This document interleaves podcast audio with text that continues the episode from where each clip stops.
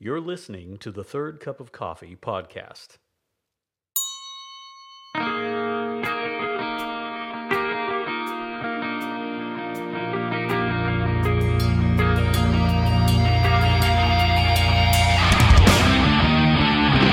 Hey there, podcast listeners. This is Randy Bohlender on the Third Cup of Coffee podcast, and I say unto you, Wakey, wakey. It's time to get up. It's time to start moving. It's time to shake off the spirit of quarantine that causes you to slumber late into the day because you stayed up way too late the night before because you had nothing to do when you got up today. And you're in this weird loop. Come on, let's shake out of it. You know, I'm wondering what the long term effects are of uh, extended time locked in with your family. You know, you wonder about that? Like what what are the characteristics? What's going to happen because we've all done this for a while? Uh, for one thing, Netflix is going to have to come up with a lot more content because everybody's watched everything. And so that's kind of done. But also in ourselves, what are the characteristics that will have changed? What will mark the people who have lived through this so that a hundred years from now, when they look up the great quarantine of 2020 on Wikipedia, it will describe the people who came out of this and what they were like. And what will they call us? What will they call the uh, what will the post COVID-19 generations call us? You know, we've named every other generation, every other generation segment. There were boomers and uh, then there were Gen Xers. There were, I think, 14 Gen Xers. I was one of those, but there weren't very many of us. Uh, then millennials, lots of millennials. I, I don't know if there's lots of them. They're very, very verbal about being millennials. Could be millennials are like vegetarians or people who do CrossFit. You you never have to wonder if they're a millennial. They they want want you to know. Um, then there's Gen Z. But what are they going to call the group of people collectively who went through this? I think I propose the name Zoomers.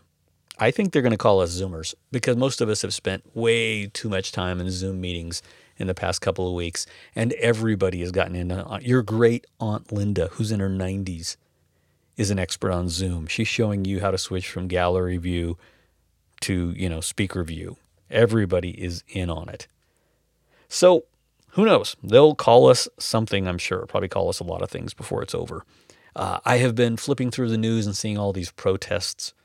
And uh, without choosing sides about opening or closing or, or, or whatever, let me just say if you are bent to protest, and I really think there are some people who are bent to protest no matter what the issue, and then there are others who would not protest uh, at any cost. But you know, the, the people who run to the protest quickly, who are who get there and make the sign and say, "What are we protesting?" Once they get there, if you're one of those folks, if you're going to make a sign, let me just tell you, you need a content editor and spell check, okay? Because I'm flipping through some of these articles about these protests I saw a sign yesterday, a woman, I don't remember the entire sign, but the beginning of it said, We the people of Pennsylvania.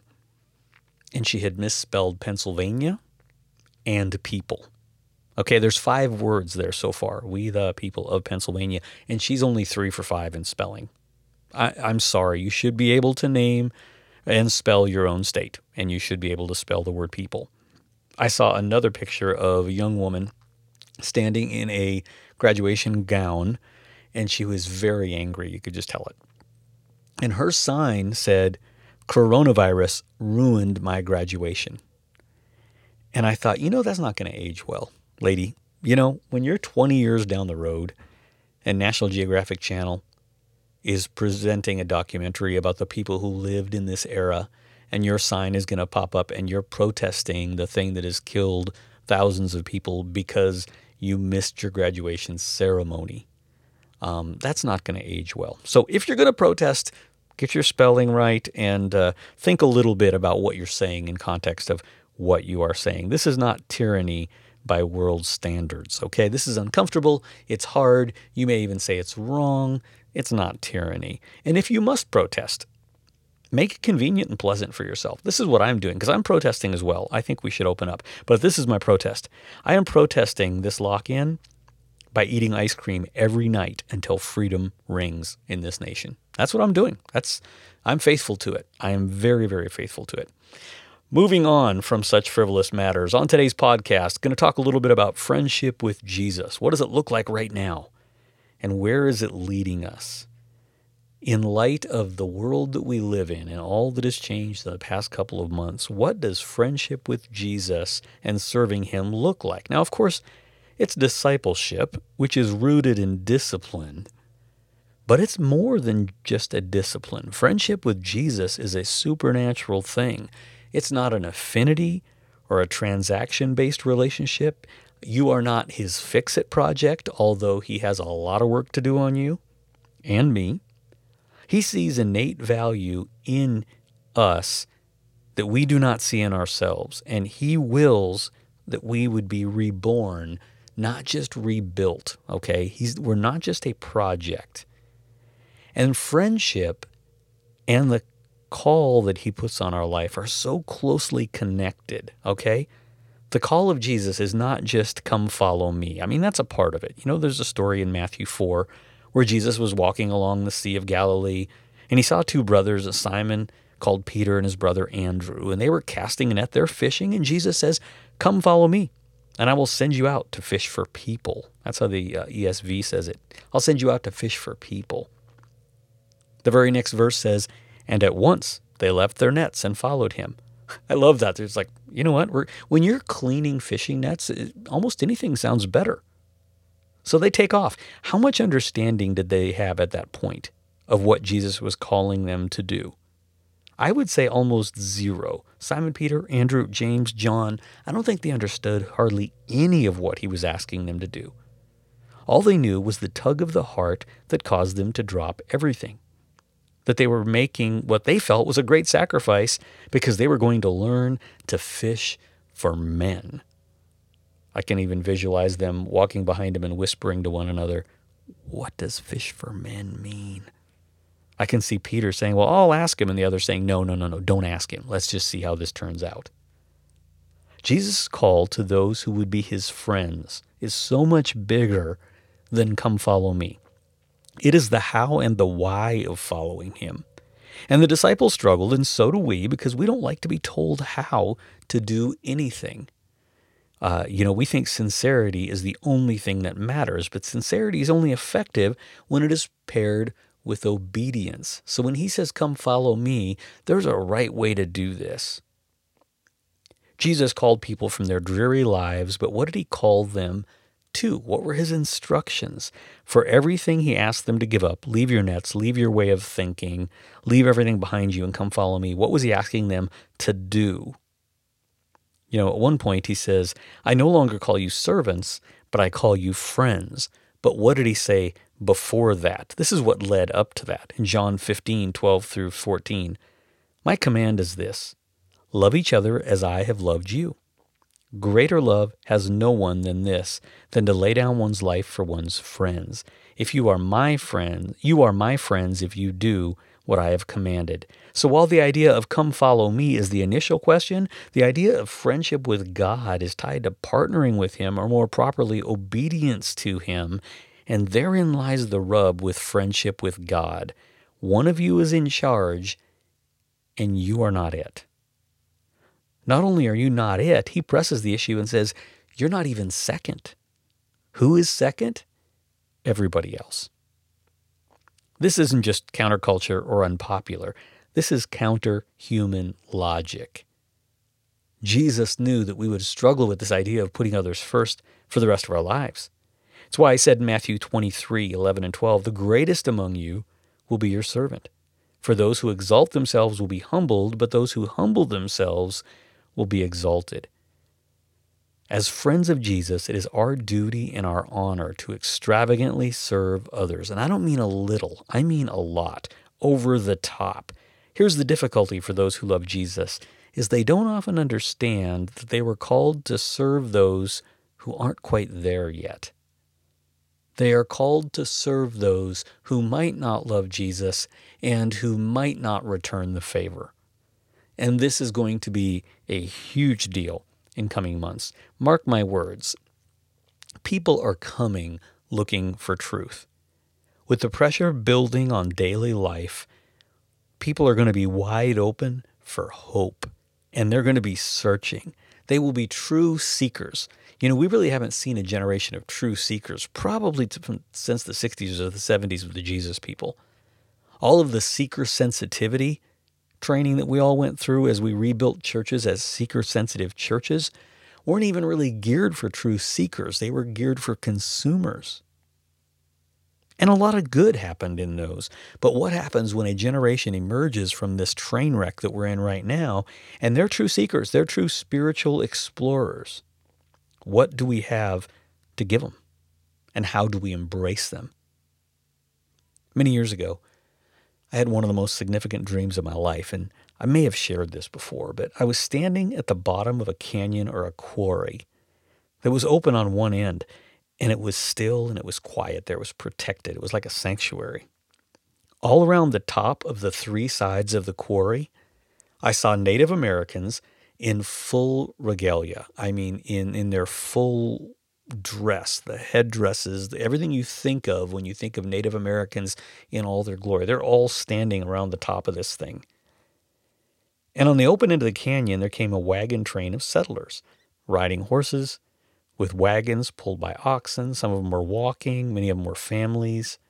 And in the dream, I knew that this had the potential to be a good thing because the natives knew how to live in this land. They could teach the settlers a lot. And the settlers brought a lot of things with them that would make life easier for the natives if they could figure out a way to embrace them. The tension lie in how these settlers were going to be received. And as I stood there thinking all of this, one by one the natives started to scream and begin to jump off the cliff to their own death. I can still hear the sound in the dream of the bodies hitting rock from a hundred foot jump. And the thought that came to me in the dream was they would rather destroy themselves than serve and embrace those that are coming. Now, as we emerge from this quarantine, others are going to come. And I realize that I vastly oversimplified the real uh, struggle of Native Americans as settlers coming in. I'm not saying it was that simple by any means, but for the reason of allegory. That's that's what the dream meant to me. As we emerge from this quarantine, though, others are going to come. They're going to be radically different and desperately need the help of those who have walked this path before. But they're going to be so different and so out of the norm that some of us will be so offended, we will be tempted to walk away from the faith rather than to embrace those that are coming looking for it. If we go into self preservation mode, we're done. The mode that the Lord would ask us to engage is in hospitality mode. Whenever people start talking about serving one another, invariably somewhere someone gets bent out of shape at the fear of the discomfort of serving someone and they say, well, just who are we serving? Are we serving man or are we serving God? That is a religious perspective that fails to take scripture into account. It was a religious person who was getting to that point in Matthew 22 verse 36 to 40, they say, Teacher, which is the greatest commandment in the law? Jesus replied, Love the Lord your God with all your heart and with all your soul and with all your mind. This is the first and greatest commandment, and the second is like it love your neighbor as yourself. All the law and the prophets hang on these two commandments. What is the call of God in your life? To honor God and to serve others. Those two goals are nowhere near in competing with one another. To love God is to honor people, and to love people is to honor God. There's no dichotomy. So the big question is how and why does an all powerful God who can do anything he wants orchestrate a world where we serve others? Why would he choose to accomplish his purposes that way? Let me give you um, just real five super quick reasons here because serving others blesses the heart of God. In Matthew 25, Jesus describes a scene at the end of the age, and he thanks people who have ministered to him. And the people seem puzzled because they're really not sure who he's talking about. Verse 37 to 40, he says, Then the righteous will answer him, Lord, when did we see you hungry and feed you, or thirsty and gave you something to drink? When did we see you a stranger and invite you in, or needing clothes and clothe you? When did we see you sick or in prison or go to visit you? And the king will reply, Truly I tell you, whatever you did for the least of these brothers and sisters of mine, you did for me. The church has got to understand that as we serve others around us, we do it unto Jesus Himself. We don't even serve the person, we serve the King. I came to Jesus as a child. I uh, grew up in the church, went to Bible college, was in full time ministry role. When I had a bit of a second conversion of sorts, I had a grip on the idea of honoring God, but I had what I jokingly call my second conversion to servanthood. And really, it was a part of the maturing process. None of us are what God is fully making us into at 20 or even 30 or 40. But this is how it started. Kelsey and I were on vacation. We were headed to church on a Sunday morning because that's what pastors do on vacation. And uh, we stopped on the way to the church we were going to because there was a flood of people that were crossing the road. We just couldn't, it was like, you know, those scenes from New Zealand when there's a thousand sheep crossing the road and you're stuck? It was like that, but, you know, delete sheep, add people. And they were all parking in a dirt parking lot on one side of the road and walking across, and uh, they were all shorts, all sorts, shapes, and sizes of people. There was a safety guard who was wearing a big foam cowboy hat and waving one of those big foam fingers to get them across the road.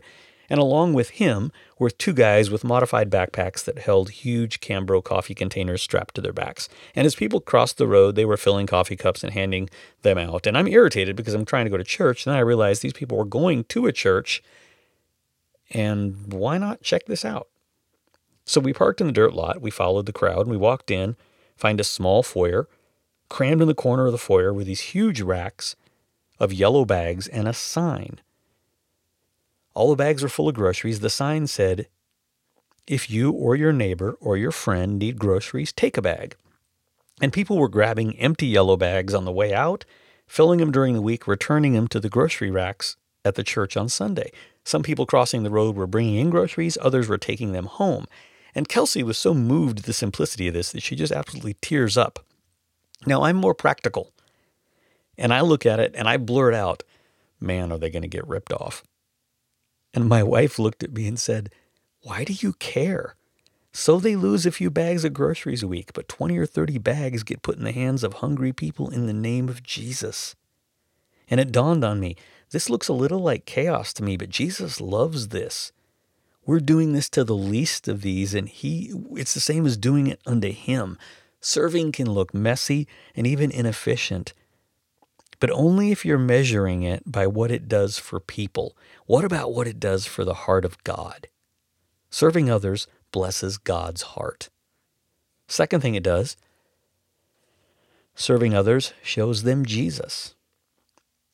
If the church is to point other people to Jesus, I think we need to think practically how we do that. Yes, we worship and people are drawn to that. We preach and that affects some people, but, but then what? There's got to be more than that. The power to do that does not lie solely in the pulpit or in the building. It is largely invested in the activity of the people who make up the church every day and the people who live in all sorts of different situations. One way to do that is to serve others, knowing that our deeds point them to Christ. Our deeds point them to Christ when they never will hear a sermon or never hear a song. Matthew 5 14 to 16 is not about preachers. It says, You are the light of the world. A town built on a hill cannot be hidden. Neither do you light a lamp but put it under a bowl. Instead, they put it on a stand, and it gives light to everyone in the house. In the same way, yet let your light shine before others, that they may see your good preaching. No, no, no. They would see your good deeds and glorify your Father in heaven. Our actions show people Jesus in a way that is hard for them to deny. They can argue with preaching. They can say, I don't like that song. It's hard to argue with someone who is serving you.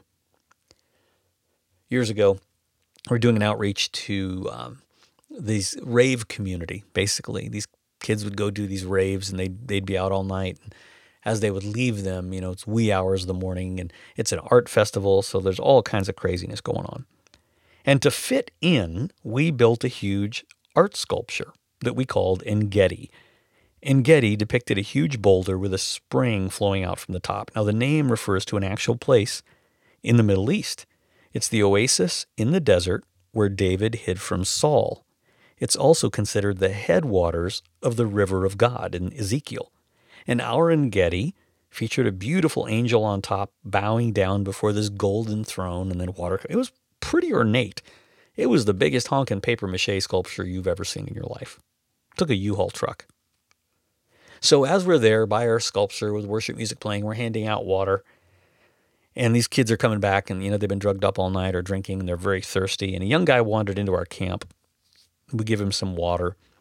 And he found himself resting there in the shade, trying to build up the strength for the final walk back home. And after hearing the explanation of our artwork and what Engedi was, he asked me, Well, who sits on the throne?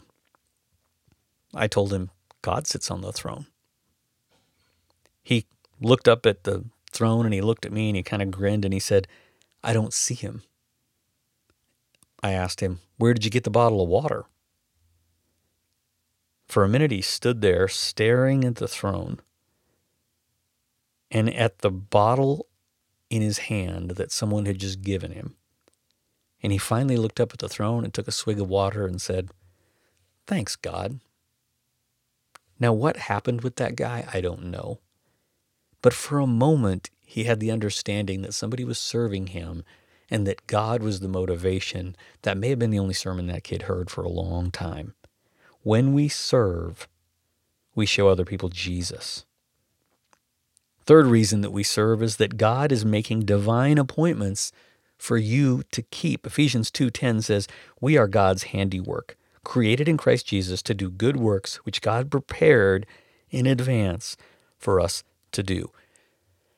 If you had kids in school, you know that you work hard preparing things so that when they go out to go to school, everything goes smoothly, right? You prepare the lunch. You make sure the homework is put together, the backpack pack. I mean, your older kids do it on their own, but the younger kids, you have to you have to set them up for success.